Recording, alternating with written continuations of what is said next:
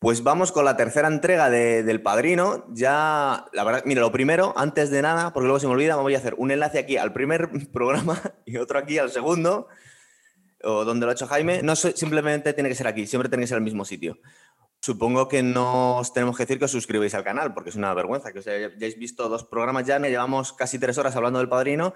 Pero bien que lo ven, ¿eh? ¿Eh? Que bien que ven. el programa luego, tío. Lo ven, pero no se suscriben. La verdad es que no tienen ninguna vergüenza. Em, antes de nada, esta película, mm, tú querías empezarla así, Jaime, vamos a hacerte caso. ¿Quieres que la valoremos antes de nada? ¿He dicho yo eso? Bueno, pues... Sí, lo acabas de eh, decir hace un momento, ahora no disimules. no, sí, eh, a ver, es una película que dista mucho de ser una obra mediocre, pero que tiene como principal pega la comparación con los otros dos padrinos. Curiosamente, es una película que palidece si se ve en orden cronológico, es decir, como se tiene que ver. En tercer lugar, tú te ves los dos padrinos y luego te ves en este tercero, y es cierto que notas eh, varios escalones por debajo. O sea, para empezar, que eh, los dos padrinos, para empezar, ya eran una película de encargo, pero esto no es algo malo por sí mismo. Es decir, tú a una producción de encargo como era El Padrino original y la secuela, pues te puede quedar, eh, puedes ponerle todo el arte que atesoras dentro, puedes ponerle mucho mismo y quedarte dos obras maestras como te quedaron. En este caso, y ya hablaremos más adelante de eso, yo creo que aquí se nota demasiado que Coppola estaba pagando facturitas pendientes. A ver, habían pasado 16 años.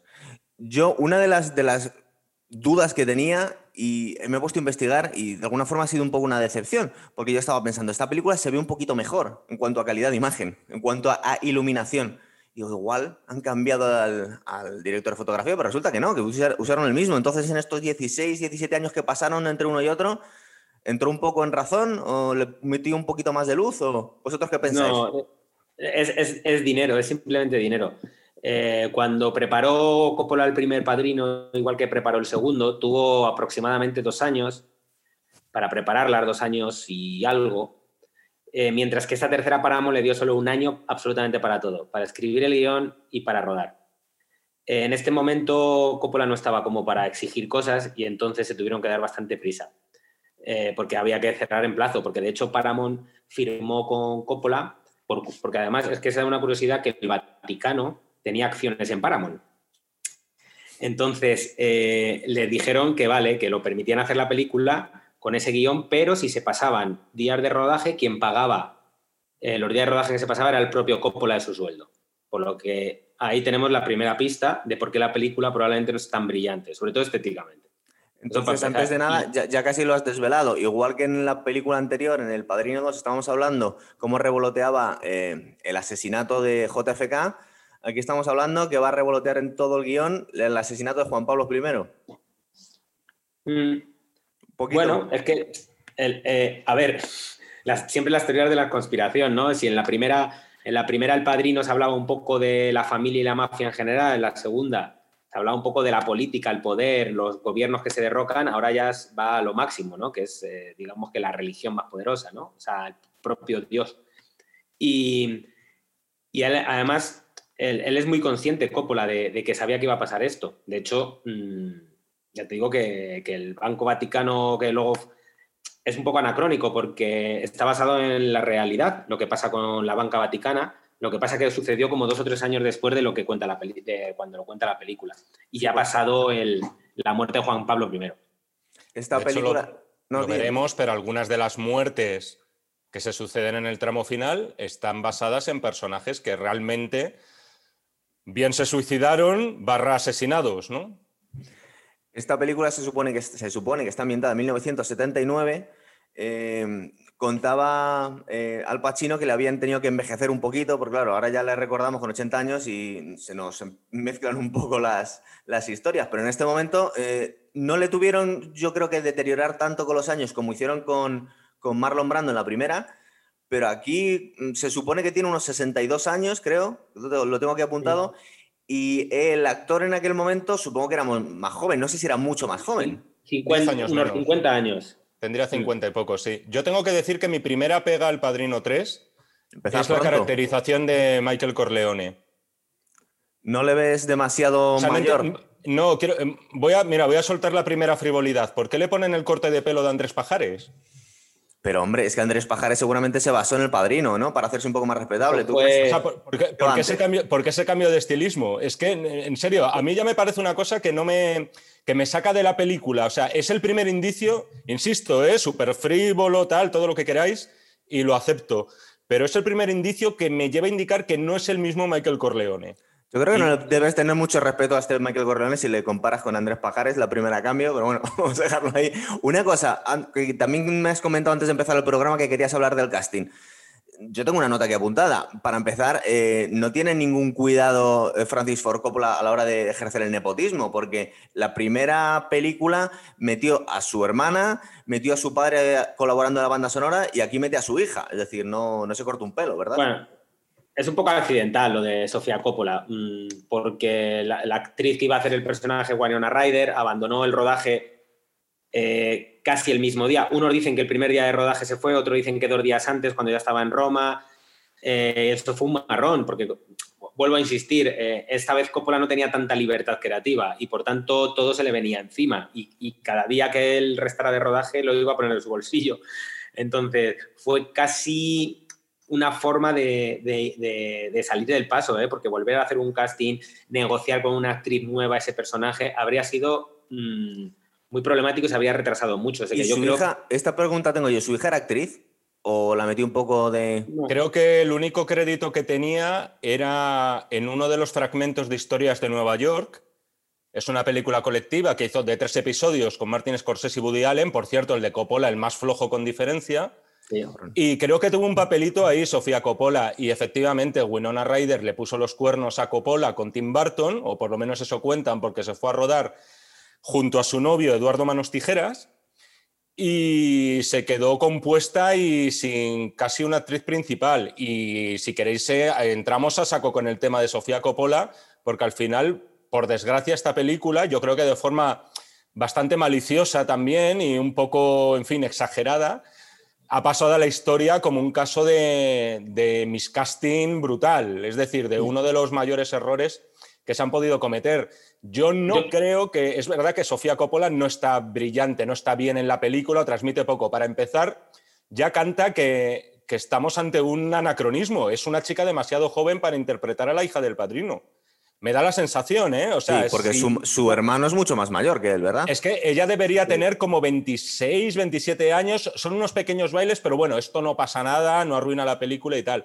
De todas maneras, Wynonna Ryder tenía 19 años, ¿eh? O sea, que tampoco es, que iba eso lo iba a cambiar mucho. Bueno, vamos a ir, vamos a ir sacando los nombres de, de los actores mientras vamos comentando el, el, argumento si quieres. ¿O quieres comentar algo antes de empezar?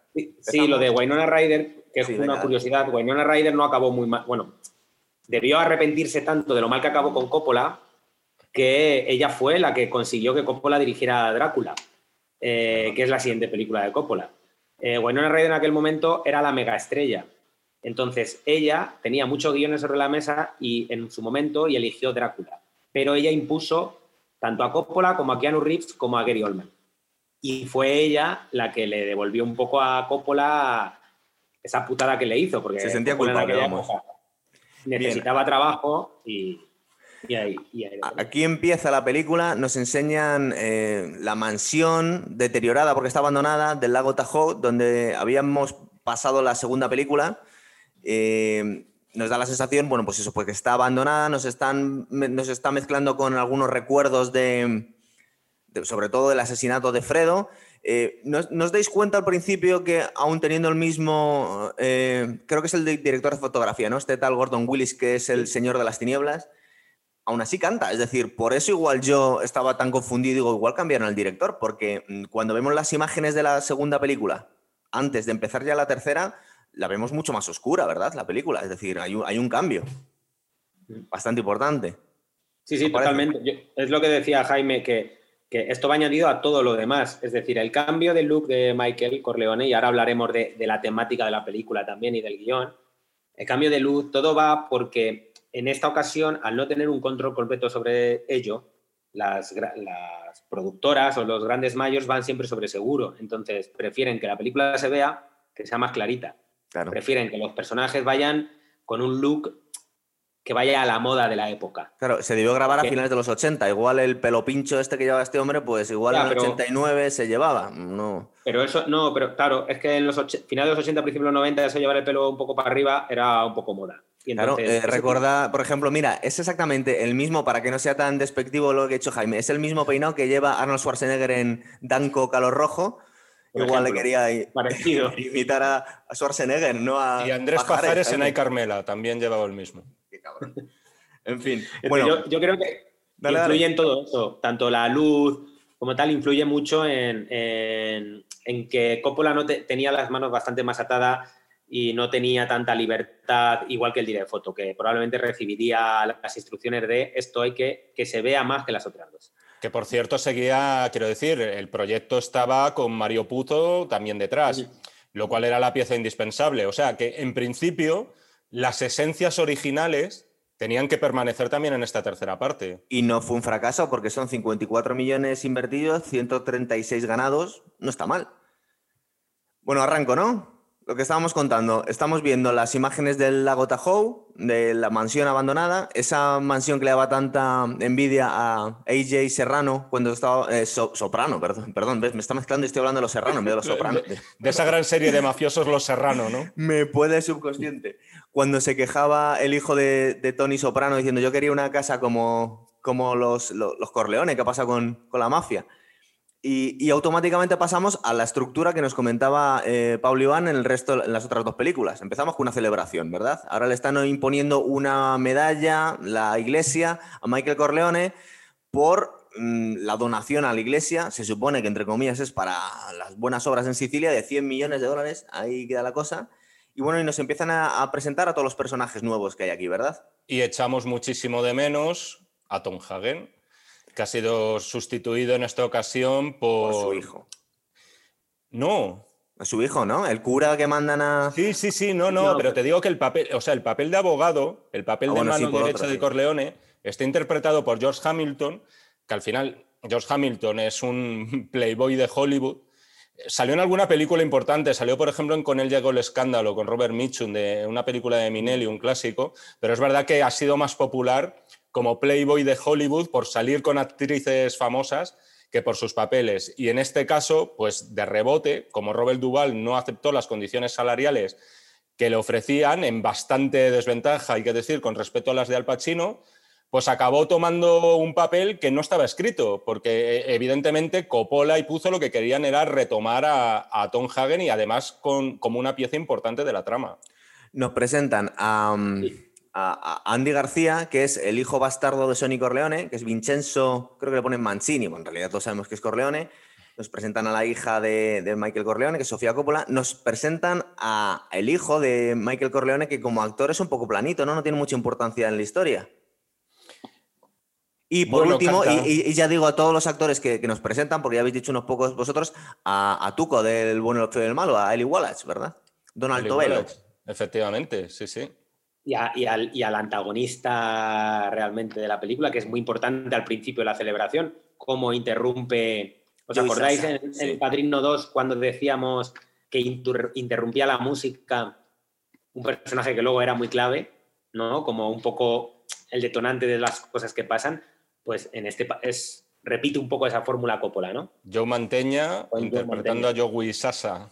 Eso es. Entonces, vemos dos, eh, se repite la misma estructura. Está eh, Michael Corleone, se va a su despacho y tiene que... Son, son audiencias más que favores, aquí no le están pidiendo favores.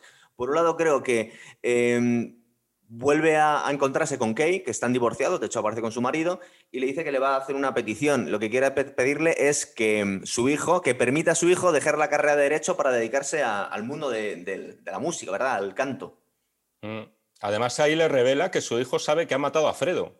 Sí, lo que pasa es que. Se queda un poquito ahí eso, como, oye, como si nada. O sea, de, repente el hijo se ha enterado de que su padre ha matado a su tío Esa es una de las muchas dudas que tenía. ¿Os, ¿Nos parece un poco forzado esto? Es decir, porque ella no tendría por qué saberlo. Es decir, sabemos que Michael Corleone no va a ir haciendo gala de que ha matado a su hermano y, y Kane no tenía forma de, saberlo. De hecho, en ese momento le habían, creo que le había echado de casa, además, Michael Corleone, cuando le mata ¿no? a su hermano. De hecho, el personaje de Connie, de Connie Corleone, en el interpretado por Talia Shire, que aquí repite otra vez en esta tercera parte, con un papel, por cierto, bastante peculiar, el suyo, y hablaremos de él hay una conversación con Michael Corleone en la que le dice que qué pena que Fredo muriera ahogado. O sea, igual eh, incluso ella piensa eso. ¿Tú, qué piensas, Pablo? Que todavía no... no... porque al final de la película eh, la propia hermana le dice que hizo muy bien en matar a su hermano. Eh, simplemente lo, que, lo que hace es mantener el, discurso familiar. Y aquí vienen para mí muchos de los problemas de la, de, la película El Padrino 3 en, en, comparación con las otras. De guion, dices tú. Pues, es que el personaje de Connie cambia totalmente. Es decir, ya no solo cambia el de Michael, sino que Connie de repente es Lady Macbeth. Y se convierte en la mamá. Y era un personaje que absolutamente, no tiene absolutamente nada que ver con las dos películas anteriores. Además, nos presentaba que Michael eh, separaba a los hijos de su madre. Y en esta película nos presenta que él dejó que los hijos se quedaran con la madre. Sí, una cosa así, es eh, cierto hay, mucho. De hecho, bueno, para mí, el principal hándicap que tiene la película es que traiciona al personaje de Michael Corleone bastante cópola. Está bastante menos sombrío, ¿verdad? Hombre, no digo que esté muy salado y gracioso y divertido, pero está mucho más. Mucho más engañable. Ya, ha abierto Pablo ese melón y lo decimos. O sea, se ríe y sonríe y hace chistes con demasiada facilidad. O sea, eh, insisto, esto es la diferencia, ya lo hablábamos en otro programa, esto es la diferencia entre el Pachino de los años 70 y el Pachino de los años 90. Para mí, este Pachino de los 90, que insisto, yo disfruto mucho con él, para mí su presencia en una película me basta para verla, porque siempre me va a interesar lo que va a hacer, pero es verdad que está más cerca del personaje de esencia de mujer, por poneros un ejemplo, y que por cierto le supuso un Oscar, que al personaje de Michael Corleone. yo, yo, sí te tengo que decir, es verdad que va y viene. Hay momentos en los que sí parece Michael Corleone, cuando se pone un poquito más serio. En esta primera reunión, aparte, como ya tengo la costumbre, lo he hecho durante los otros dos programas, lo voy a volver a hacer. Aquí veo un paralelismo también con Los Soprano. Es decir, ¿os acordáis de esta escena en la que Richie April eh, no es capaz de aceptar a su hijo porque es bailarín? Y esto con una vergüenza brutal. Es posible que también venga de aquí, que Michael Corleone no quiere que su hijo sea cantante, porque quería que fuese abogado, que tampoco es que sea mucho, mucho mejor, pero que de hecho es un poco una deshonra, ¿no? O habría sido una deshonra para Michael Corleone de las dos primeras películas. Aquí el tío cede enseguida. Sí, pero en el caso de Richie Aprile yo creo que era más bien por motivos, en fin, viriles, ¿no? Sí, que era poco masculino. y en el caso de Michael Corleone es más que nada porque sabe que, bueno, eso ocurría a finales de los 70 y ocurre ahora, que dedicarte a una carrera artística eh, te puede suponer pasar hambre en el futuro, ¿no? Sí, pero también dedicarte al derecho. y al periodismo ya ni te cuento, vamos. sí, además es que, que, la película comience con esa carta que escribe él, un poco como intentando pedir, suplicar que su mujer venga, es hacer un, giro radical a Michael Corleone. Eh, de hecho, mm, eh, todo lo que presentan en las dos películas anteriores, sobre todo en El Padrino 2, que ahonda un poco más en la soledad de un personaje que, que es capaz de sacrificar a toda su familia por, mantener el apellido no, eh, de repente ha cambiado totalmente. Y, eso ya de por sí, como espectador, mm, te cuesta, ¿no? Porque además, la primera vez que la ves, yo creo que siempre tiendes a pensar lo contrario que pensabas de las dos primeras. Bueno, se volverá bueno. Y aquí estás diciendo, eh, ¿dónde está el lado oscuro de Michael? Que, al final todo seguro que tiene algo, tiene un plan, que todo esto tiene que ver con algo y luego al final no. Y es un poco como yo creo, mm, es lo que digo, para mí traiciona al personaje, porque no, no fue lo valiente que fue las dos primeras. Bueno, tiene muchísimas menos aristas y al hilo de lo que decía Pablo, yo no sé si al final esto, como haciendo de abogado del diablo, puede deberse a que Coppola y Puzo lo que pretendían era eh, redimir a Michael Corleone. Es decir, que esta tercera parte fuera como su redención, que se materializa luego en una escena muy concreta, que no voy a adelantar ahora. No, por favor. Directamente, que además es una, para mí es una de las escenas que más me molan de la película. Pero es eso, que a lo mejor todo este cambio de carácter, esa afabilidad que muestra, esa comprensión, o sea, en circunstancias normales, con el hijo habría sido un. le habría pegado un puñetazo algo Michael Corleone, ¿sabes? Simplificándolo mucho y llevándolo al terreno de, de lo temperamental. pero, aquí le, deja retirarse, cierra la puerta y el tío se queda, pues vale, pues ¿qué le vamos a hacer? Cede enseguida también con. Pero la siguiente escena. yo creo que voy a ir en contra de. No me vais a dar la razón, pero es que soy un poco extraño. A mí, la siguiente escena es de una de las que más me gustan de la, de la película. Cuando nos presentan a, a Andy García como hijo bastardo de Sony le vemos que hace los mismos ademanes eh, que James Caan en la primera película. sí, ¿no? Hace cosas así. bueno, de, hecho, a mí me recuerda un poco a, la, imitación, entre comillas, que hace Robert De Niro en la segunda de Marlon Brando. Aquí Andy García está un poco imitando a James Caan en, la primera. Y, no sé, me, parece curiosa la, escena, aparte del duelo que acaba como si fuese Mike Tyson eh, arrancándole la oreja a Joey Sasa. Eh, Claro, a ver, el problema primero de Andy García, para mí como actor, es que es, que es cubano, no es italiano. Y eso, Pero eso estaba pensando ¿Tú, crees que es cuestión de los españoles que le vemos que, no es italiano? O, no, ya no solo de españoles, sino yo creo que ya del público en general.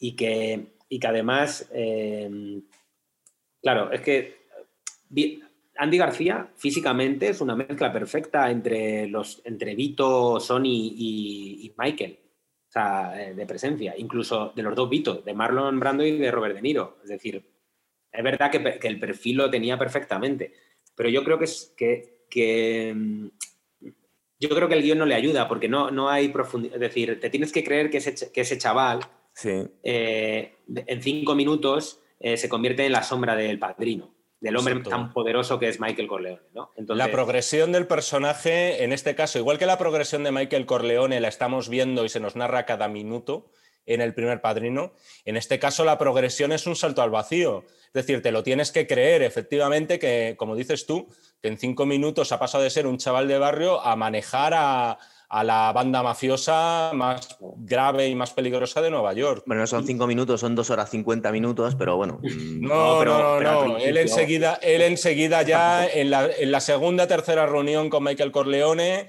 ya le dice sí a todo. Le dice sí lidero la banda, sí dejo a tu hija, sí a todo y sí mataré a quien todo al que me digas. A mí no se me hace creíble. De todas formas, hay que decir que García ya había hecho de italiano en Los Intocables de Liotnés y daba el pego muy bien. No, sí, yo creo que, el pego como italiano lo da. ¿eh? Nos presentan también a, a Eli Wallace, a Donald Tobelo. Em, pues fijaros, a mí casi me gusta más el personaje de. Aunque como comentáis, es verdad que el guion no es tan bueno, de hecho es bastante peor que las otras dos, películas. Pero a mí el personaje de, Vincent Mancini me gusta porque digamos que las dos escenas, entre comillas, preferidas mías casi son igual de que aparte de la última. Eh, están interpretadas por él. Luego, Eli Wallace, eh, que es Donald Tobelo, que se supone que es el, gran villano de la película. Yo no sé si acabo de. Yo creo que este hombre se me quedó demasiado a mí. Eh, se me quedó demasiado grabado Tuco y siempre veo a Tuco aquí. está, cambiado, ¿eh? está cambiado de una película a otra. ¿eh? Tiene 60 años más aquí, casi, pero vamos. no tantos, ¿eh? ya era mayorcito cuando, cuando hizo El bueno, el feo y el malo. Sí, debe tener ya 40 Que por cierto es muy curioso porque al parecer Frank Sinatra estuvo haciendo presión para interpretar el papel de Donald Tobelo. O sea, al final Sinatra se moría de ganas de aparecer en una película del padrino, pese a haber sido, bueno, parodiado con el personaje de Johnny Fontaine, que por cierto sale al principio de la película. Sí, que da, un poco, de, pena, ¿verdad? Porque le vemos cantando y no le hace caso a nadie. Eh, están todos como mirándole con lástima, como es una vieja gloria. Pues que sepas, que sepas que Eli Wallach era el actor que iba a interpretar el personaje que acabó haciéndose Frank Sinatra en De aquí a la eternidad. Es decir, el presunto papel que le habría conseguido la mafia para relanzar su estrellato como ¿verdad? Eric. Se conocen, se ve que se gustan, ella tontea un poco con el hecho de, que no le revela realmente quién es, y hay un gesto de Michael Corleone que yo creo que es bastante significativo, que también salía en la primera película, que es que se van a hacer una foto la familia. Y en un momento termina y dice, lo para, y se ven para acá y trae a Vincent, ¿verdad? Que lo veíamos en la primera con Marlon, con Marlon Brando. Bueno, y cuando en la primera película Michael Corleone le dice a Kate a su mujer, a Diane Keaton, que, se, pose también para la foto con la familia. ¿no? la película, o sea, si nos paramos en cada guiño que hace la película a los dos padrinos anteriores, no paramos, porque está todo el rato repleto, como en esas conversaciones de, de Michael con Vincent, que recuerdan indudablemente a las de Vito con Michael. Lo que pasa es que es verdad, y un poco, en fin, no quiero hacer sangre con esto porque ya lo hemos dicho, yo lo noto siempre todo metido un poquito con calzador. Es decir, aquí vamos a meter este guiñito. vamos a recordar aquí al Padrino 1. vamos a recordar aquí el Padrino 2. O sea, lo veo constantemente en la película. No sé si os pasa a vosotros. Sí, sí, sí yo estoy, de acuerdo. Además, frases literales y es obvio. Y es lo que te digo, yo creo que está, hay mucha mano de Paramount ahí diciendo queremos recuperar cosas antiguas, queremos que habléis del otro, queremos que Michael sea bueno, queremos... Es decir, yo creo que hay mucha imposición y poca libertad, para, tanto para Puzo como Coppola. La siguiente escena, que a mí también me gusta, es, eh, vemos que Joey Sasa se quiere vengar de, Vincent y se ha llevado a la periodista que estaba revoloteando por ahí en su... intentando que le colaran para tener una entrevista, ¿sí? ¿Qué es? Que es Bridget Fonda, eso Bridget Fonda. Y no sé, la, escena me gusta, pero porque un gesto que sí mm, dices, este tío realmente es un hombre peligroso, porque hasta ahora no sabíamos de qué iba, iba con una chupa de cuero en una, se había metido un poco en la fiesta con calzador, le estaban toda la gente tomando el pelo de no vienes eh, vestido correctamente para esta boda, se le, vemos muy macarra, pero aquí vemos como se meten dos tíos a intentar, eh, bueno, se supone que, vienen a matarle, y en un momento determinado la, la tienen sujeta a ella con un cuchillo y a mí me, mola mucho la escena de cuando está a punto de cortarle el cuello y le está diciendo, dice, mira, mátala si quieres, no, no me importa nada. Y cuando ve que no surge efecto y el otro le empieza a cortar el cuello y dice, mira, espera un momento, espera un momento. Y con una sangre fría brutal le pone la cabeza y dice, no te pongas nervioso, pero mira lo que voy a hacer. Y le mueve los sesos, pero con toda la tranquilidad del mundo y dice, ahora fúmate un cigarrito. No sé, a mí me encanta esa escena. Yo, es, una, es, una escena, es una escena muy badass. ¿Verdad? Es decir, sí, sí, sí, sí, te lo reconozco. O sea, esa escena, vamos, no ha hecho una estalone parecida, ¿eh? ya te lo digo. A ver, parece sacada de Snatch o algo por el estilo. Es en plan mira, mira, mira lo que voy a hacer. O sea, sobre todo mola el, aplomo que tiene, ¿verdad? Es, una de mis escenas favoritas de la película, ¿eh? Sobre todo porque, porque es la presentación, es una presentación perfecta del personaje de Vincent, que es la mezcla entre Sonny y Michael, entre los dos hermanos, ¿no? Tiene el aplomo de Michael, es decir, lo que hablaba yo en las otras películas de que no le tiembla el pulso, de que en situaciones así, por naturaleza, es una persona que no le tiembla el pulso, y por otro lado, es violento como su, como su padre. su padre, que, sale una fotito ahí además de él. Y lo, que mola encima es que él sabe que están entrando a robar y le dice, cariño, tráeme un vasito de aguanta y le da una palmada en el culo para que la pillen como rehén. Es, es la hostia. A mí lo único que me molesta de esa parte de la película es el uso del personaje de Bridget Fonda, que es un personaje que parece que te lo presentan que va a tener bastante más fondo, sobre todo en la fiesta, y de repente desaparece en esa secuencia. Y, ya está. Entonces queda un poco como, bueno, pues extraño, porque, sobre todo por el montaje de la fiesta inicial, ¿eh? en el que parece que esa mujer esconde algo o sabe algo o va a participar mucho en la historia. De repente es una cosa es que... escena ya, es verdad. Sí, hombre, yo supongo que luego del disgusto que se ha llevado, pues le deja a Vincent, porque dice, me has tratado como, como cebo casi. ¿Cómo puedes hacerme esto?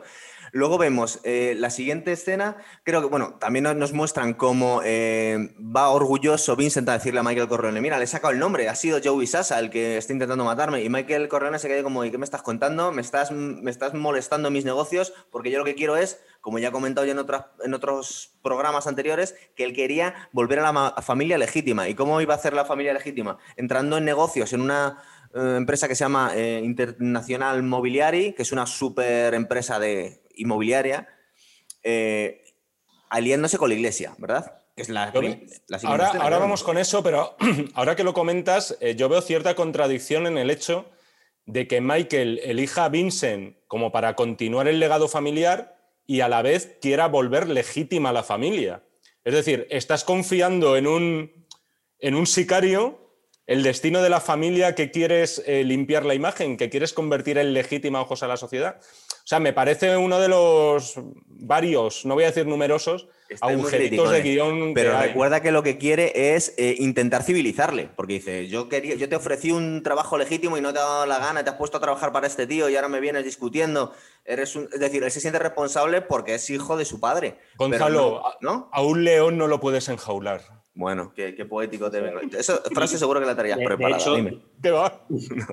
hay, mucha, claro, hay mucha lectura sobre eso, porque muchas veces se ha dicho que, Michael está destinado en esa película a, la redención y Vaya, se corta. que la redención eh, familia Corleone. Entonces, mm, al final inconscientemente busca a, alguien que fuera como él de joven y que no le temblara el pulso a la hora de tomar las decisiones, que incluso sería eliminarle a él mismo, es decir, quitarse del medio al padrino si fuera necesario. Porque mm, digamos que ya está en un punto Michael Corleone en el que prefiere casi la muerte eh, si no le afectan sus hijos y, y Kate. para mí es donde está el error de la película, pero por otro lado es la lectura que mucha gente ha hecho en cuanto a, la elección de Vincent ¿no? como, como su, sustituto.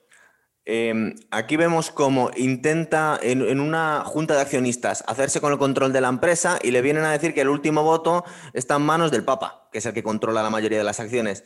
Y este Papa, de alguna forma, justo en el peor momento posible, se pone enfermo, no puede firmar y le, ve como el que le empiezan a estar moviendo el suelo desde abajo los otros interesados en la empresa, ¿verdad? Que aquí ya sale el nombre de Lucchesi que se supone que es el malo realmente, o uno de ellos, es el más poderoso de todos. Lucchesi que, que puede estar vagamente inspirado en Giulio Andreotti. Bueno, vagamente.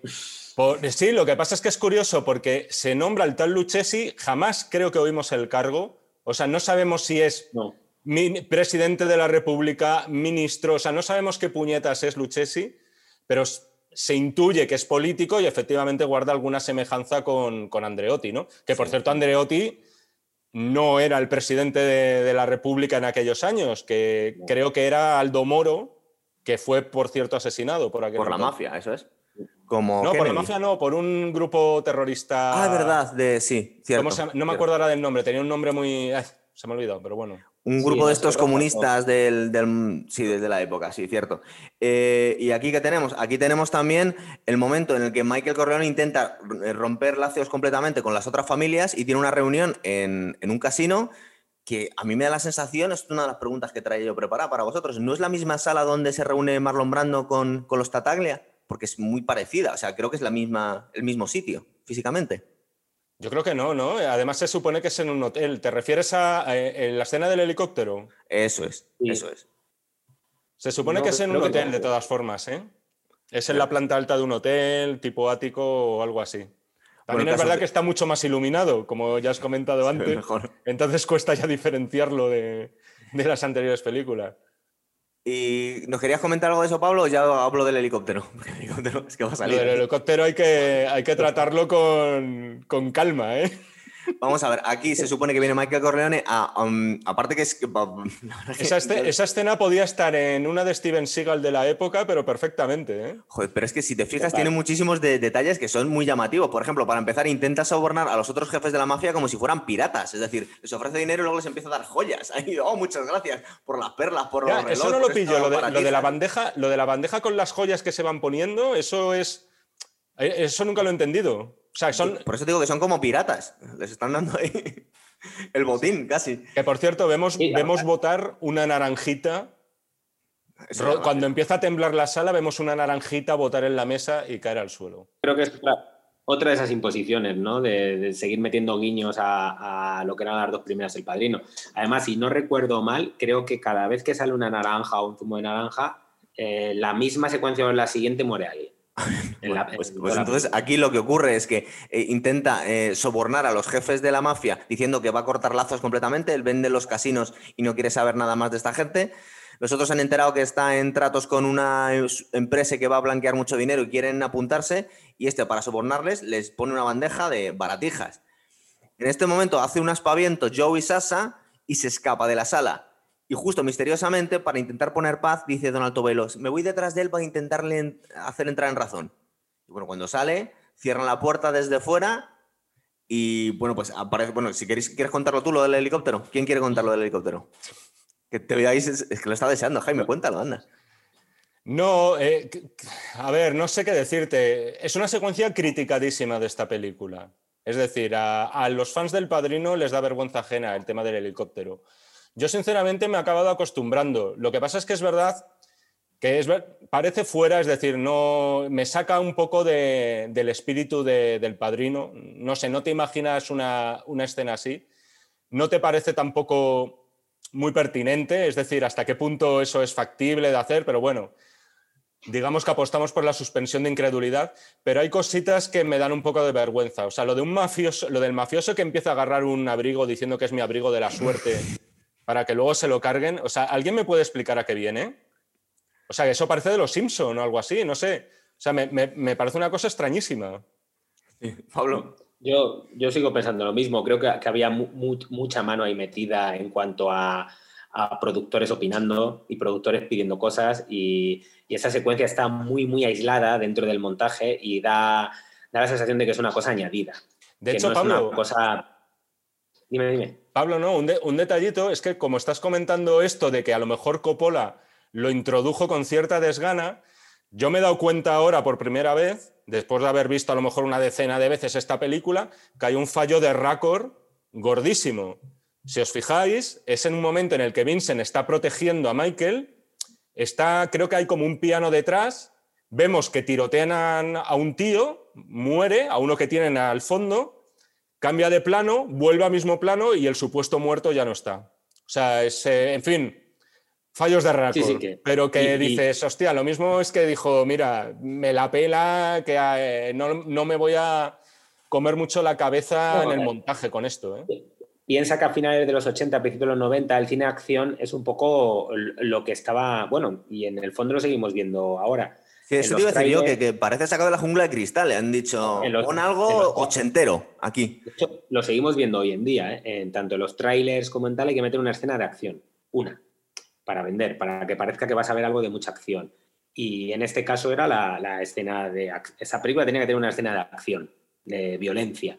Y bueno, pues lo hicieron a lo grande. Y como bien dices tú, pues eso que te recuerda a película de Schwarzenegger, que te recuerda a la jungla de cristal. Claro, y que hubiera un chiste en las muertes y quitarle dramatismo a, tanta violencia, eh, metiendo cosas que al espectador incluso les hiciera gracia, es decir, romantizar la acción y la violencia, que es lo que hizo mucho el cine americano en los 80 y los 90 por eso digo que, creo que hay poca libertad en Coppola y, mucha interferencia de productores en, la peli y esa secuencia es un clarísimo ejemplo de, eso. Aquí vemos cómo consigue escapar Michael Corleone con la ayuda de, Vincent y cuando ya se ha sentado la cosa, están en su casa, tienen la escena esta que contaba que siempre decían lo de los... La de eh, Silvio Dante, ¿no? Dante, sí, hazla, venga, dale. Joder. ¿En inglés o en español, no? Eh, en inglés, venga. Once I thought I was out, they pulled me back in.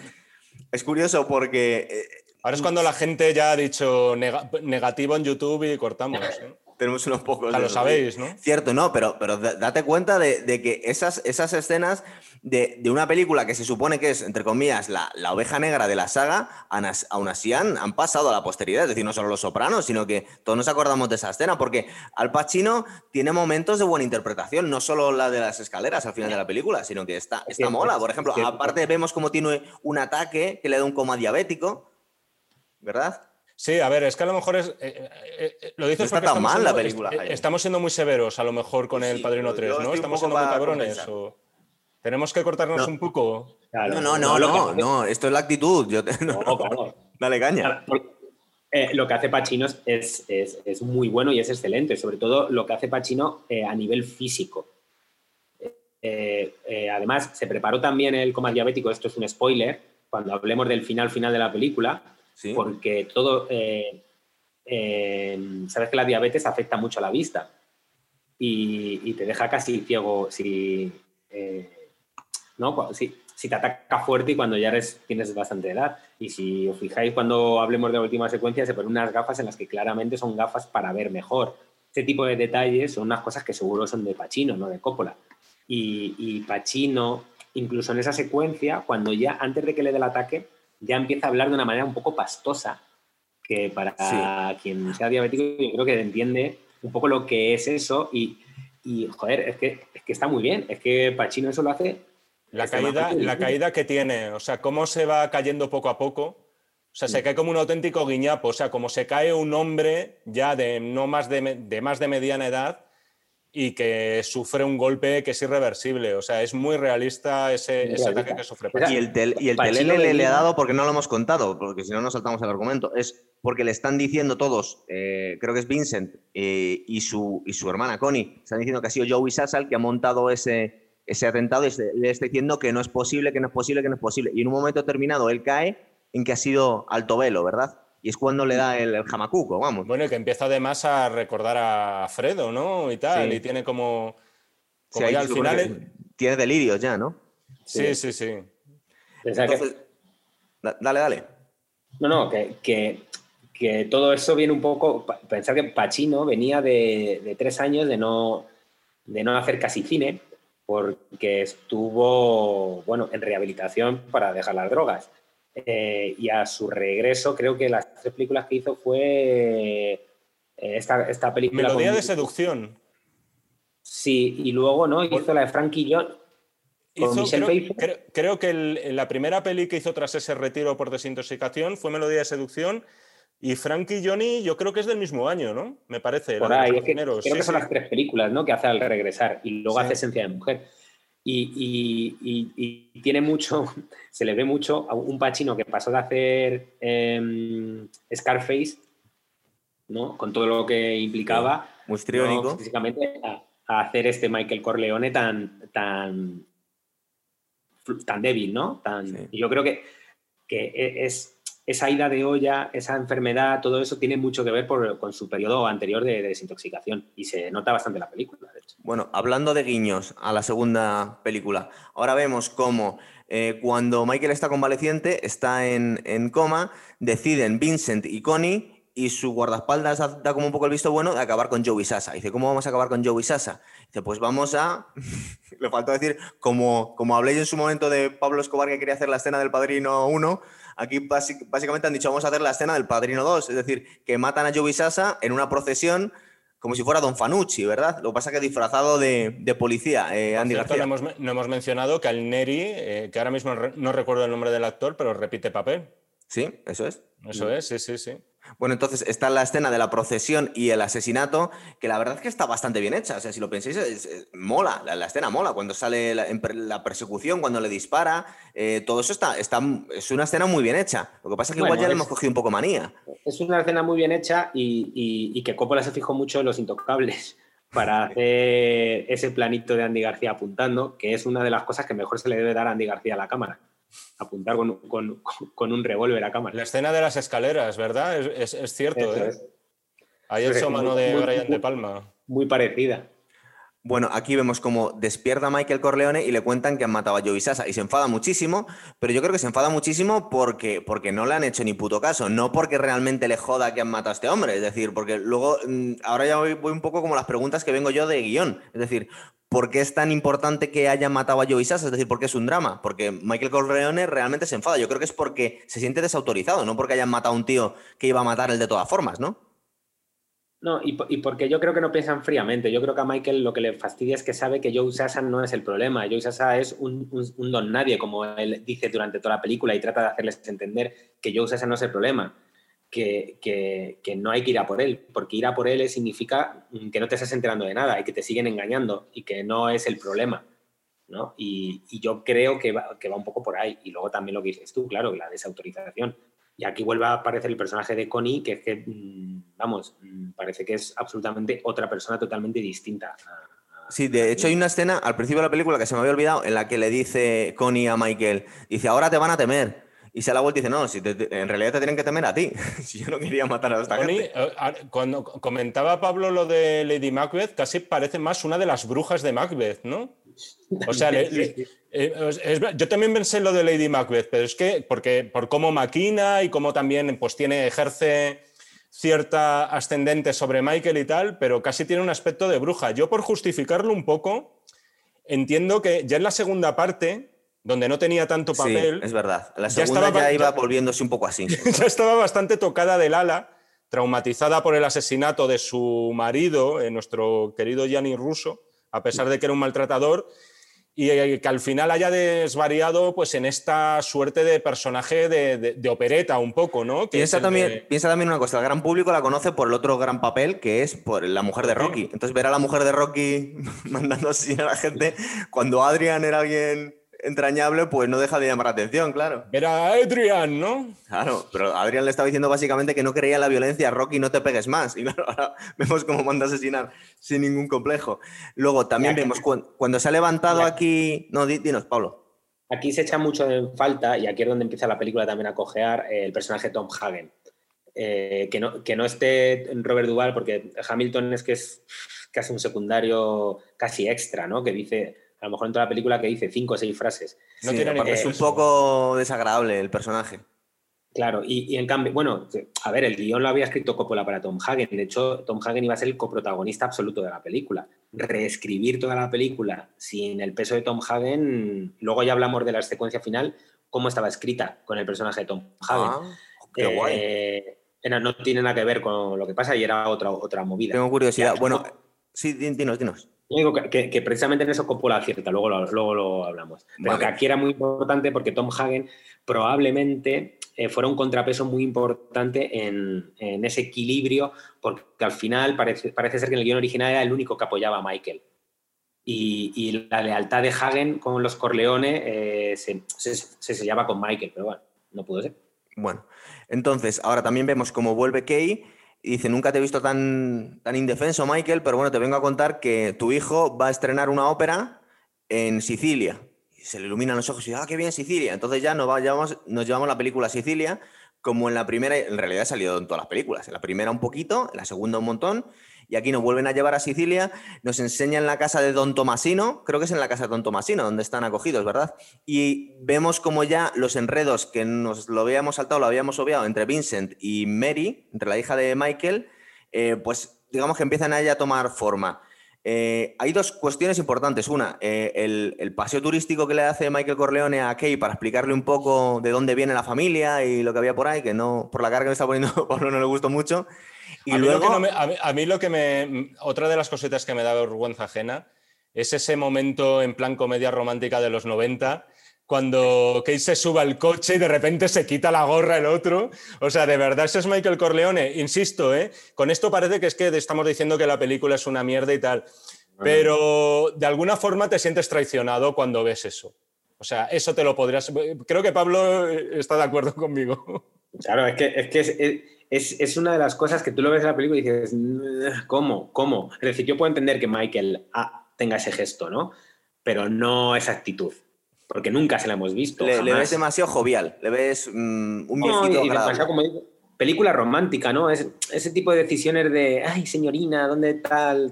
¿Sabes? Como, pero esto parece un anuncio de, pasta buitoni, ¿sabes? No.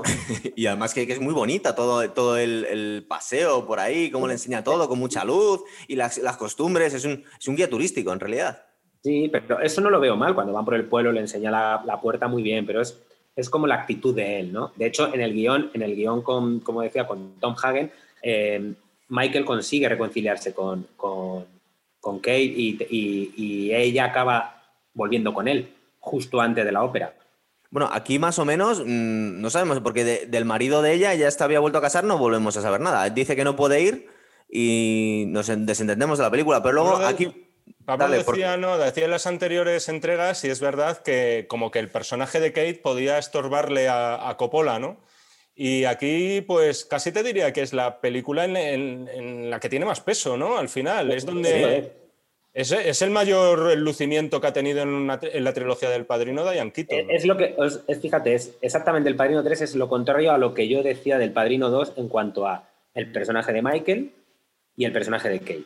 Mientras que Coppola en las dos primeras parece que se quiere quitar ese personaje de encima, aquí le intenta dar muchísima todavía, muchísima más importancia de la que tiene en la trama.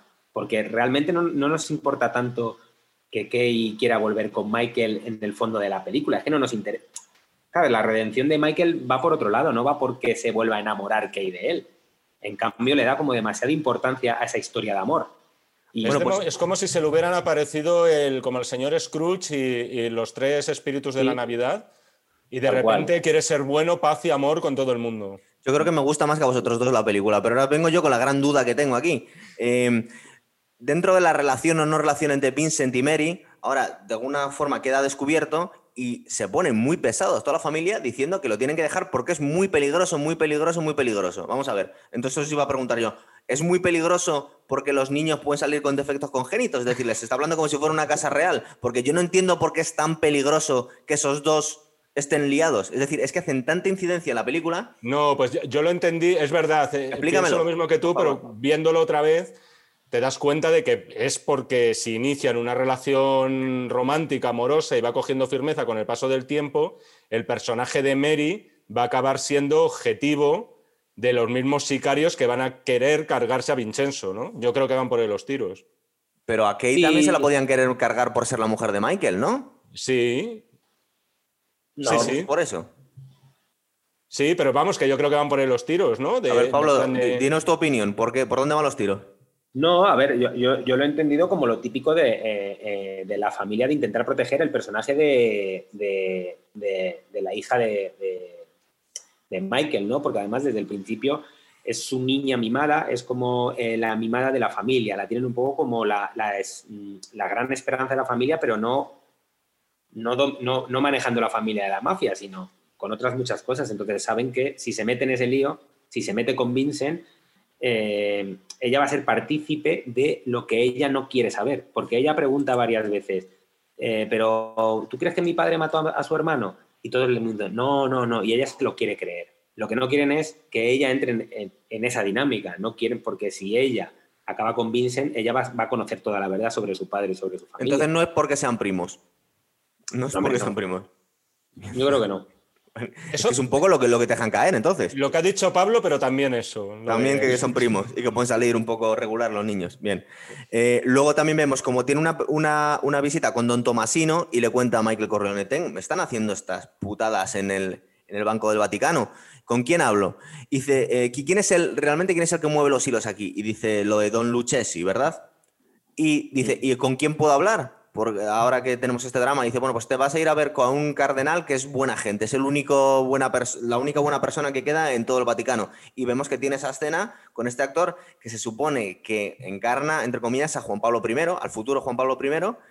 Y a mí aquí sí que me, fijaros, yo estoy más positivo que vosotros, pero aquí me canta mucho esa escena, cuando se pone a confesarse, en plan de, pero ¿por qué te pones a confesarte, Michael Corleone? Pero sí, o sea, de repente te pones aquí a llorar delante de un desconocido porque te da mucha penita que te mataste a tu hermano ahora. Es decir, ¿qué os parece esa escena la que, la, con el cardenal? A mí me gusta. ¿Te gusta a ti? Por llevarme la contraria. Eh, es de las que, no sé, o sea, te quiero decir... ¿Por qué se pone a llorar? es, de, las que me, es de las que me dice algo, al fin y al cabo, o por lo menos me, invitan a, saber lo que, qué es lo que se le pasa por la mente y por el corazón a Michael Corleone. O sea, es uno de los momentos que por lo menos me saca de ese estado jovial en el que parece sumido Michael Corleone en la película y ves que verdaderamente tiene el alma podrida, ¿no?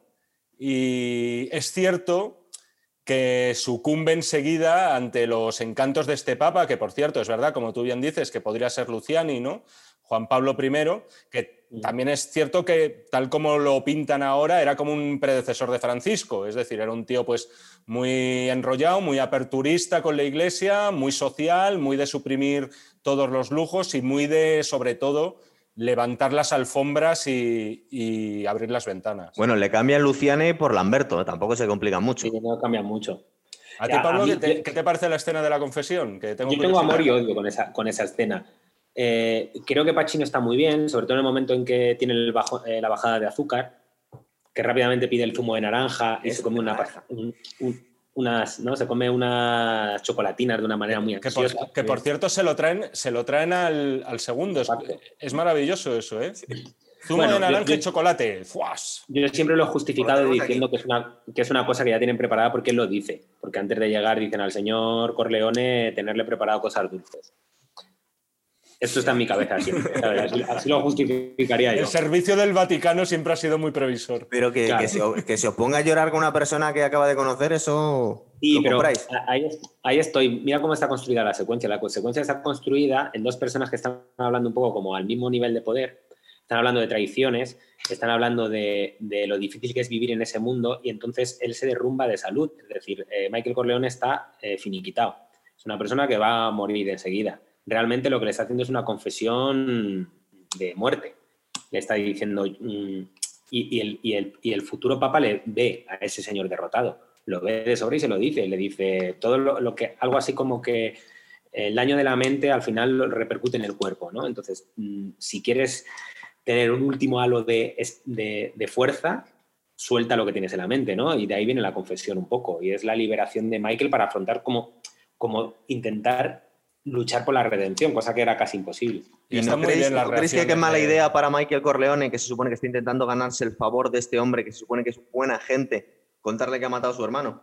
Hombre, pero a lo mejor precisamente, Gonzalo, eh, confesar directamente la muerte de tu hermano sí que implica un deseo de redención. De hecho, Michael Corleone le dice algo así como, ¿de qué sirve confesarse si no me arrepiento? Sí. Le dice concretamente esa frase. Entonces ya cuando sabe, cuando él está arrepentido, en esto podemos diferir y pensar, ¿por qué se arrepiente ahora de lo de Fred y tal?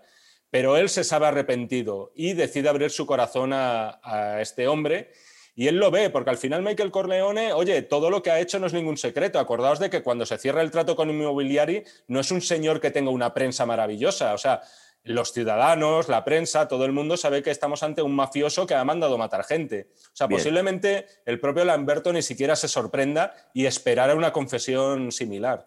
Estoy viendo, estoy viendo la chuleta y nos estamos dejando algo, no sé exactamente en qué momento va, pero le dice a Vincent, vas a decir que me vas a traicionar. Para mm, infiltrarte un poco en los otros, vas a decir que, cambias de bando de alguna forma. Igual que hacía Marlon Brando con Luca Brasi, Eso te iba a decir, pero, le dice, dice, pero oféndete. Es como que han aprendido del error de Luca Brasi, ¿verdad? Dice, pero oféndete si te dicen que, me vas a traicionar. Porque claro, si dices que sí a todo, igual acabas nadando con los peces. ¿No?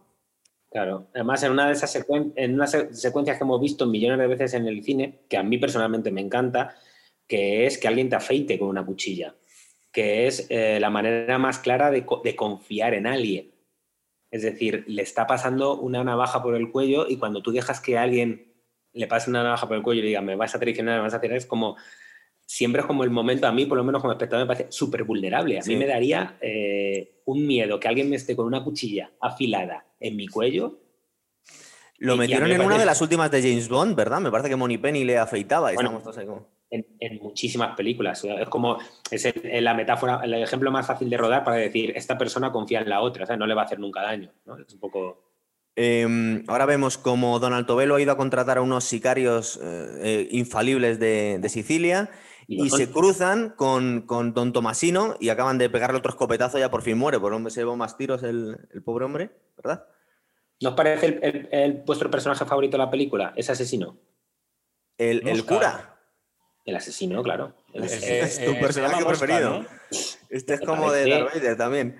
No sé, a, mí es que me ha ganado con el tiro en, a, los, a, los, asaltantes en su casa Vincent Corleone desde el principio. Es que me, cae bien.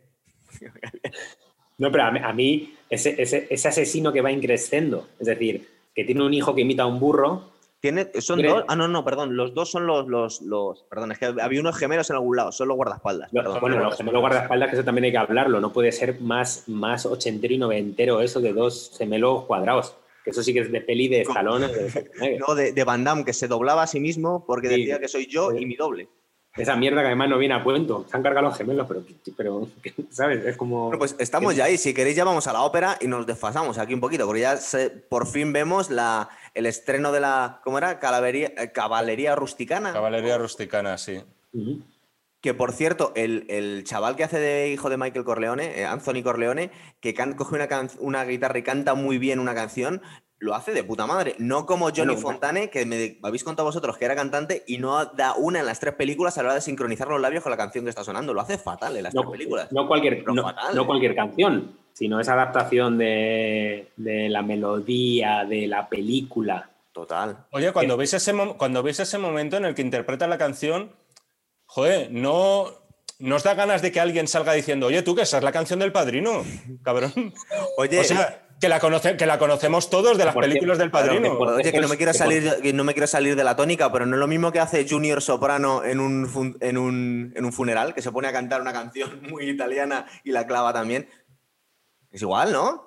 ¿No os acordáis de esa escena? no me acuerdo de ese episodio. Pues se pone a cantar, porque es que el, actor de, que hace de Junior Soprano es cantante de ópera, que se llama Dominic Chasser. Dominic Chianés, sí. Es cantante de ópera. Pero en este caso, además, la canción, que está compuesta por el padre de Coppola, como toda la banda sonora, porque murió eh, eh, el compositor original, que ahora lo tengo en la punta de lengua y no me sale. Rota, Rota o. ¿no? Rota. Eh, ya había muerto, ¿no? creo que a principios de los 80, y, la banda sonora la compuso el padre de Coppola. A ver ¿qué, pasa aquí en la ópera. Pues va, a ir un poco desordenado, porque no me acuerdo muy bien pues del orden. Vemos cómo matan a Alto Velo con, un, con una especie de dulce, ¿verdad? Que Connie tiene que probarlo. ¿Os acordáis de Yo creo, os voy a decir, fíjate, para defender la película, creo que es uno de los mejores clímax de la historia del cine. La ópera. Para mí. Toda esa parte, clímax y desenlace de película, me parece que es para poner a las escuelas de cine una y otra vez. Está muy callado, Jaime. Mira, antes de que empiece, te lo va a comparar con la ópera de Tenet, ¿a que sí? Yo no, tenía, no tenía pensado. No, pero es, verdad que a, un nivel técnico, a estas alturas ya Coppola pues, maneja el montaje paralelo a las mil maravillas, ¿no? Lo ha hecho en las dos primeras películas y aquí es verdad que en la tercera puede ser que con menos libertades, pero a nivel técnico y a nivel suyo de experiencia, ya esto lo maneja con los ojos cerrados. Y es cierto que de los tres montajes paralelos, de las tres películas que conforman la trilogía, es el más artístico. O sea, es el que te diría que es más operístico. Es que se está... no solamente por el hecho de que sea una ópera, sino incluso las muertes que, se, que, vemos son totalmente de... Iba a decir de tebeo. Es que se, están mezclando, se están mezclando las, las, las, venganzas de Michael Corleone, que está, ha mandado a sus sicarios para matar a gente y ajustar cuentas. De hecho, a mí me encanta la muerte por patilla de gafa, esa. Y decimos, ¿cómo va a matar a este hombre? Y dice, pues una gafa, le mato. Eh, con, el, todo el enredo que tienen y las muertes que hay en, la ópera, ¿verdad? Que se van juntando. Vemos como que esta vez la, venganza de los Corleones les ha salido mal, porque a la vez que ellos están matando a sus enemigos, sus enemigos se le han infiltrado a él. A mí, me fascina la secuencia, y sobre todo porque tiene salidas, como dices tú, la de las gafas. Es decir, tú estás viendo muchas cosas en las que te van sorprendiendo. A mí, lo de las gafas y eh, ese sicario que digo yo que es, para mí es uno de los personajes favoritos, porque me parece. El Mosca uno de los mejores asesinos del mundo que he visto yo en el cine. Sobre todo me fascina eh, cómo engaña a uno de los guardaespaldas, no sé si os acordáis, que hace como que le está agarrando del cuello y, pues, ese engaño me parece de una brillantez que ni... Que, le engaña a él y nos engaña, y nos engaña a todos cuando lo estamos viendo. Sí, mismo, ¿verdad? sí, sí, y, cómo, cómo, la película va, va, cómo ese final va increciendo igual que la ópera, cómo ese montar. Y además tú estás diciendo todo el rato. Eh, o sea, como espectador estás todo el rato, ¿qué tiene que pasar? Tiene que pasar cosas, tiene que pasar cosas, le va a disparar, le va a disparar, porque además, de alguna manera, mm, hay una especie de que el espectador está esperando la muerte de Michael, porque eh, se está redimiendo. Entonces, como, ah, bueno, ahora que feliz, entre comillas, Sí, ahora que parecía que... ha recuperado a Kay, que su hijo estaba teniendo éxito en Sicilia. Cuando parecía que estaba fuera, cuando parecía que estaba fuera, pues. Que por cierto, Gonzalo, esto te va a encantar, pero es el rifle con el que intentan cargarse a Michael Corleone. Eh, adivina que, con qué otro modelo coincide. Joder, lo he leído por ahí, pero desconectado. ¿Qué es lo que pasa con ese rifle? A ver, mátame. es el mismo modelo, no es exactamente el mismo tipo, perdón, no es el mismo modelo de rifle, pero es la misma marca y el mismo tipo con el que se asesinó a JFK. ¿Sí? Bueno, con el que se dice que, es, el que llevaba Oswald, ¿no? Se supone con el que, se cargó Oswald a Kennedy con tres disparos o cinco. Eh, y no habéis dicho nada, que lo habéis obviado, la muerte por. Está con un caneloni o con el que muere. Ah, oye, el, tema, el, tema, de los canoli, que no lo comentamos en la primera parte, luego me acordé, porque una de las frases que luego con el tiempo se ha ido haciendo más popular es esta de Clemenza, cuando después de cargarse a uno de los soplones, no sé si se llamaba Chichi o Chicho, no me acuerdo. No, al conductor que, se había puesto malo el día de la, de la Efectivamente, que Sony lo marca ya como traidor y entonces suelta la frase de guarda la pistola y toma los canoli, ¿no? Y aquí vuelven a aparecer los canoli, que en este caso es verdad que los prueba... Eh, Connie. Los prueba Connie y no le pasa nada, y ¿eh? solamente toma la puntita. Se supone que por esa parte no estarían muy envenenados de cianuro, ¿no? Sí, yo siempre me, yo siempre me he preguntado eso, digo, joder, no, lo comas, que te puede morir, no sé. Eh, y bueno, ya llegamos casi al final de la, escena en, las escaleras, ¿verdad? Creo. Eso es. Que no nos dejamos nada. Mira, yo, de la escena de las escaleras hay, hay como tres cosas que se pueden decir. Una, eh, que hay que recordar que a Coppola, Coppola perdió un hijo como tres años antes del rodaje de, esta película. Y, porque murió su hijo decapitado eh, con un accidente en una lancha. Gian, Giancarlo creo que se llamaba, o bueno, no me acuerdo. Y, y Coppola siempre cuenta que rodar eh, la muerte de su hija eh, fue una catarsis para poder superar la muerte de su hijo. que en el fondo es una de, de lo que más se lleva de, de, la película, porque al final necesitaba eso, necesitaba enfrentarse a, una muerte que no había superado. Claro, porque Michael Corleone quería redimirse él y nos da la sensación que no le importaba morir él, pero lo que no quería es que mataran a, su hija. Y es la, escena de dolor absoluto que tiene él, ¿verdad? Porque mataba lo que quería él. Él realmente en, el original, en el guion original moría Michael y moría en brazos de Tom Hagen porque en el, guion, en el primer guion eh, Michael había recuperado a Kay, era una familia feliz y entonces él muere en, eh, brazos de Tom Hagen perdiendo todo lo que había recuperado. Y yo creo que gracias a eso, o sea, sin Tom Hagen la peli es peor, pero este final es mejor.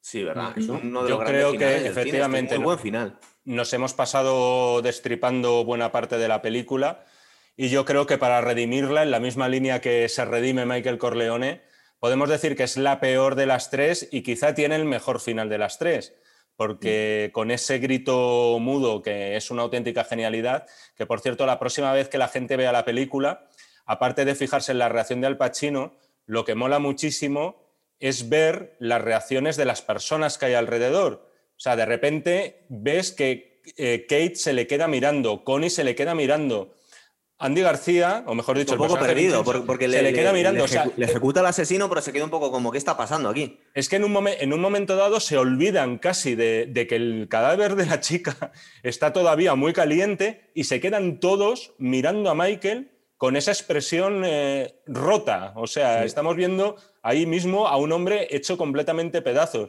A mí me parece un momento, de verdad, no sé ahora mismo si fue algo premeditado, si ya lo tenían en la cabeza con estos cambios de guion por culpa de, la, de Tom Hagen, pero me parece la última gran genialidad con mayúsculas que se ha marcado Coppola en su filmografía.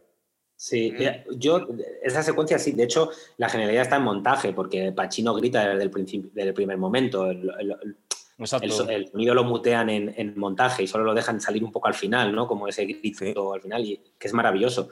Y desluce mucho esa secuencia para mí Andy García creo que. Sí, te iba a decir, digo, es el único que está un poco perdido, ¿verdad? Es como, no, no, se le ve que, le está afectando nada.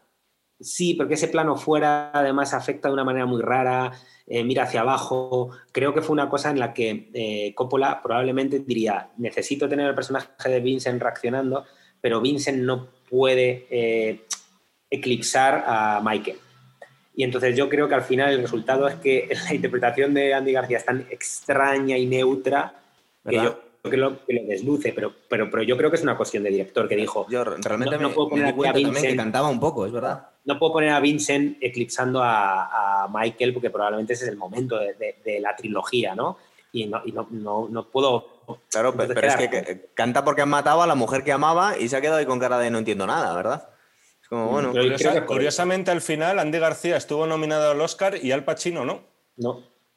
Bueno, pero es que a mí Andy García en general me gusta su personaje. Otra cosa que es un lío de guion, pero a mí me gusta. Bueno, para, terminar, la última escena no es esta. La última escena es como que a Michael Corleone le, ha sido mucho peor que morir. Le han matado a la persona que más quería y le han condenado a, una vida que es un infierno hasta que le vemos morir. Creo que es en la mansión de Don Tomasino, que se, desploma muerto como su padre, eh, mm. ahí entre gatos, me parece. Un perro, creo. Un perro, sí, efectivamente. transcurren, ocho, transcurren otro, unos ocho años, desde la muerte de su hija hasta que él muere. Y muere de nuevo solo. Ese plano, igual que recuerda al Padrino 2 con el flashback, que es un Michael Corleone completamente en soledad y solo, y ahí recupera un poco la esencia del personaje. Eh, bueno, eh, parece ser que dentro de poco va a estrenar un nuevo montaje, Coppola del Padrino 3. ¿Ah, sí? y sí, diciendo que va, que cambia mucho el final de Michael y que, que para él es mucho mejor y es el que se merecía. Oye, entonces, antes de darle paso, porque tú querías hablarnos del Padrino 4, eh, Jaime, pero eh, a mí me gustan también las escenas en las que, porque el padrino, la pose icónica del padrino es sentado en una silla de cuero, ¿verdad? Con, entonces, que vemos, y, hay una escena en la que Vincent Corleone le, van dando todos la, le van besando la mano y le van aceptando como padrino mientras Michael se retira con Connie. Y a mí me gusta el aplomo que tiene este hombre ahí. Entonces, lo que se estaba diciendo era que iba a hacer de. iba a ser la continuación, ¿verdad? Y que ahora el, padrino de la familia Corleone era Vincent Corleone, ¿no? ¿Ese se supone que era la idea original o cuál era? Cuéntanos. A ver, sí, la sensación que da es que Andy García, o sea, estaba muy subidito por aquellos años. O sea, él había trabajado con Brian De Palma, había trabajado con Coppola, eh, le habían nominado al Oscar, creo que fue la única nominación que obtuvo. Era un sex symbol latino, era un, era un, era un cubano emigrado a Estados Unidos que, que estaba funcionando muy bien en taquilla y, por supuesto, todos, los, todos sus deseos profesionales, o sea, su mayor sueño pasaba por seguir exprimiendo la naranja. nunca para ser el protagonista, él, claro. Claro, efectivamente. Entonces es cierto que se barajaron un par de ideas.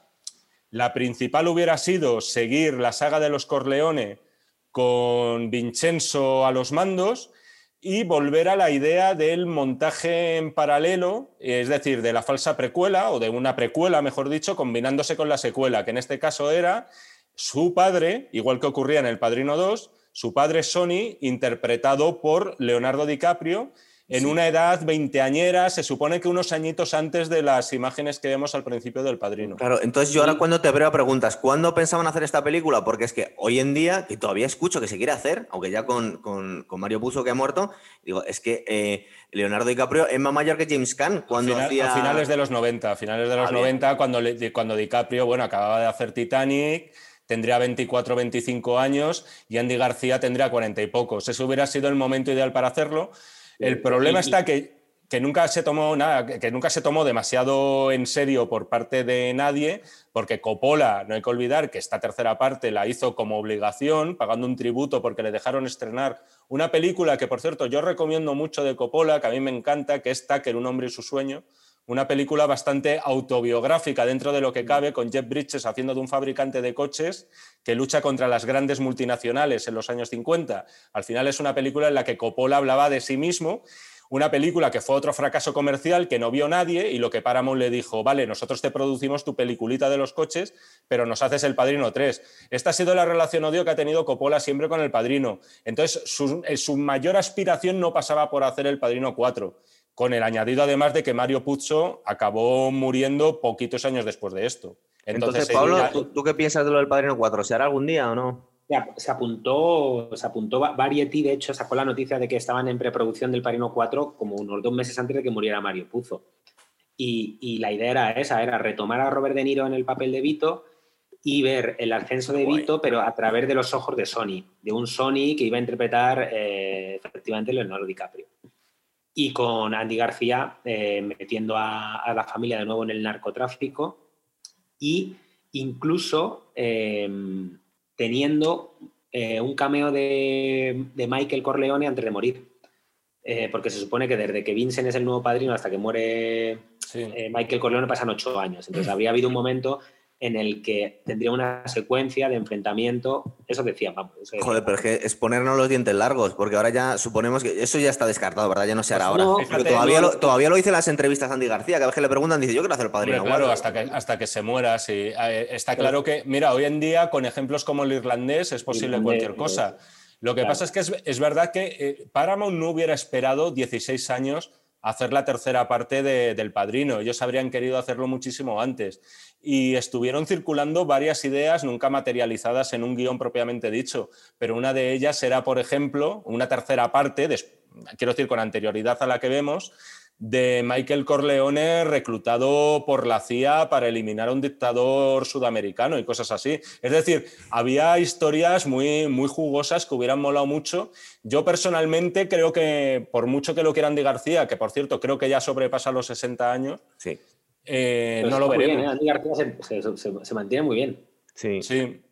Pero Andy García no ha tenido buena carrera, ¿verdad? Después de esto, digamos que no, es, no es el que era, ni mucho menos. Eh, Hombre, a ver, no, pasan los años en balde. No, no, no, no, digo que esté muy mayor o no, digo que no, que no, que parecía que iba a ser una superestrella de Hollywood y de ahí fue para abajo, no.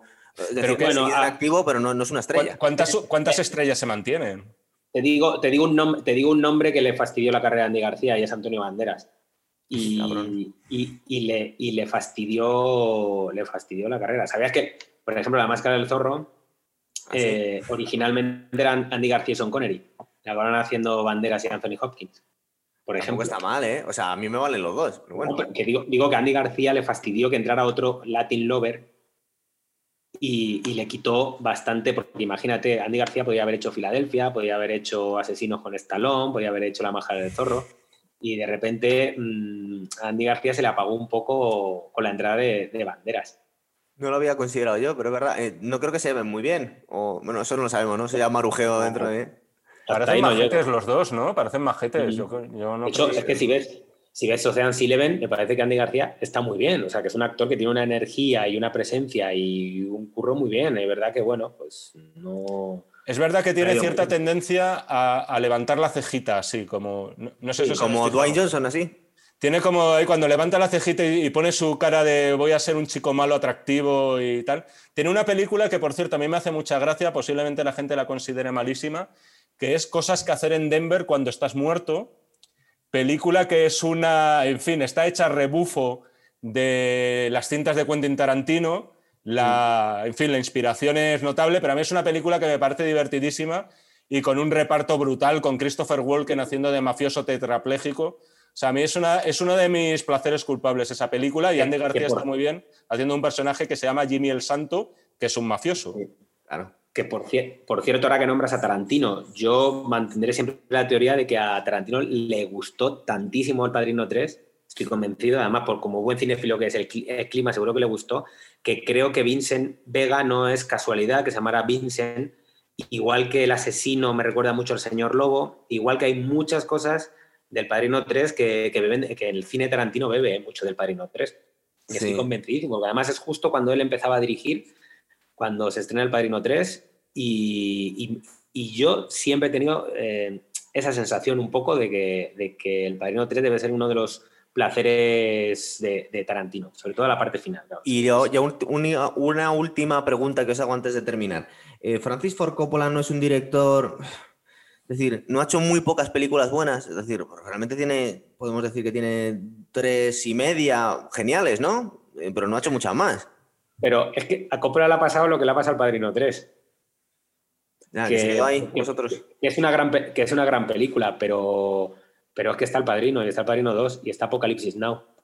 Eh, es que son, son historias del cine. Probablemente estén en el top 10 de las mejores películas de la historia del cine. Eso no lo puede decir ningún otro director. Sí, pero por ejemplo, haciendo Abogado del Diablo, pero Steven Spielberg no hace ya las super películas que hacía, pero sigue haciendo peliculones. Es que es muy buen director y Francis Ford Coppola de alguna forma ha dejado de hacerlas. Ya. Te puedo dar otro ejemplo, por ejemplo, que es el de Ridley Scott. Ridley Scott se destapa con dos, tres películas que son magistrales, especialmente Alien el octavo pasajero y Blade Runner. Y luego en mayor o en menor medida se ha ido manteniendo ahí. El problema de Coppola es que si tú le preguntas posiblemente a Coppola cuáles son las películas que a él más le gustan suyas, con cuál se quedan, es muy posible que no te nombre Los Padrinos y te nombre cosas como Tetro, por ejemplo. O sea, eh, él al final...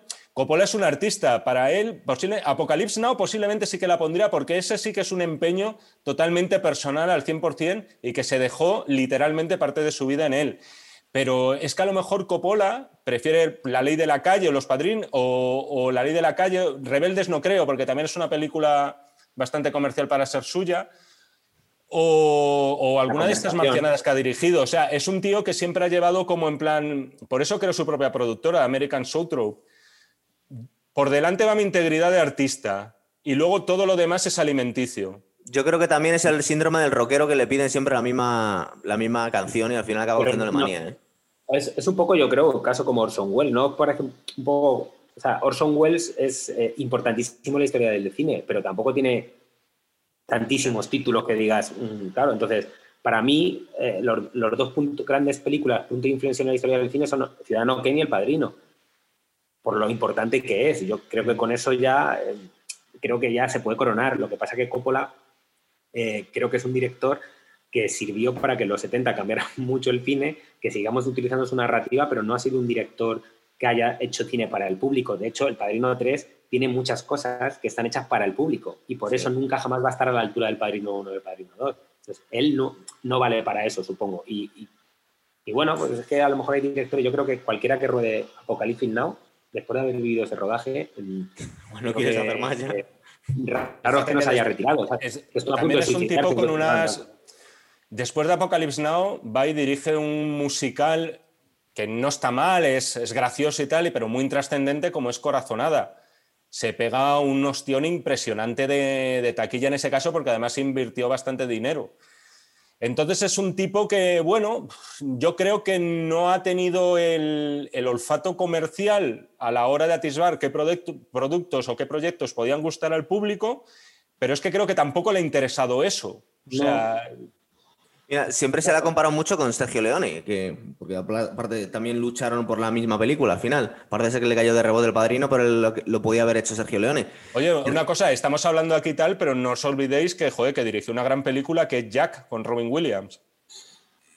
¿Qué? Estás de coña.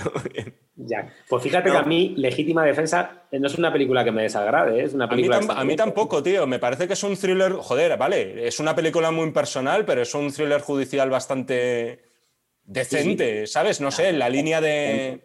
Ya, pero es que si lo estás petando, luego te pones a hacer películas así, pues es un poco como, bueno, sí. Y bueno, lo que tengo que decir es que no, deja de ser un caso curioso que un tío que ha hecho de las películas más importantes de la historia del cine luego haga trabajos totalmente menores y muy pocos además.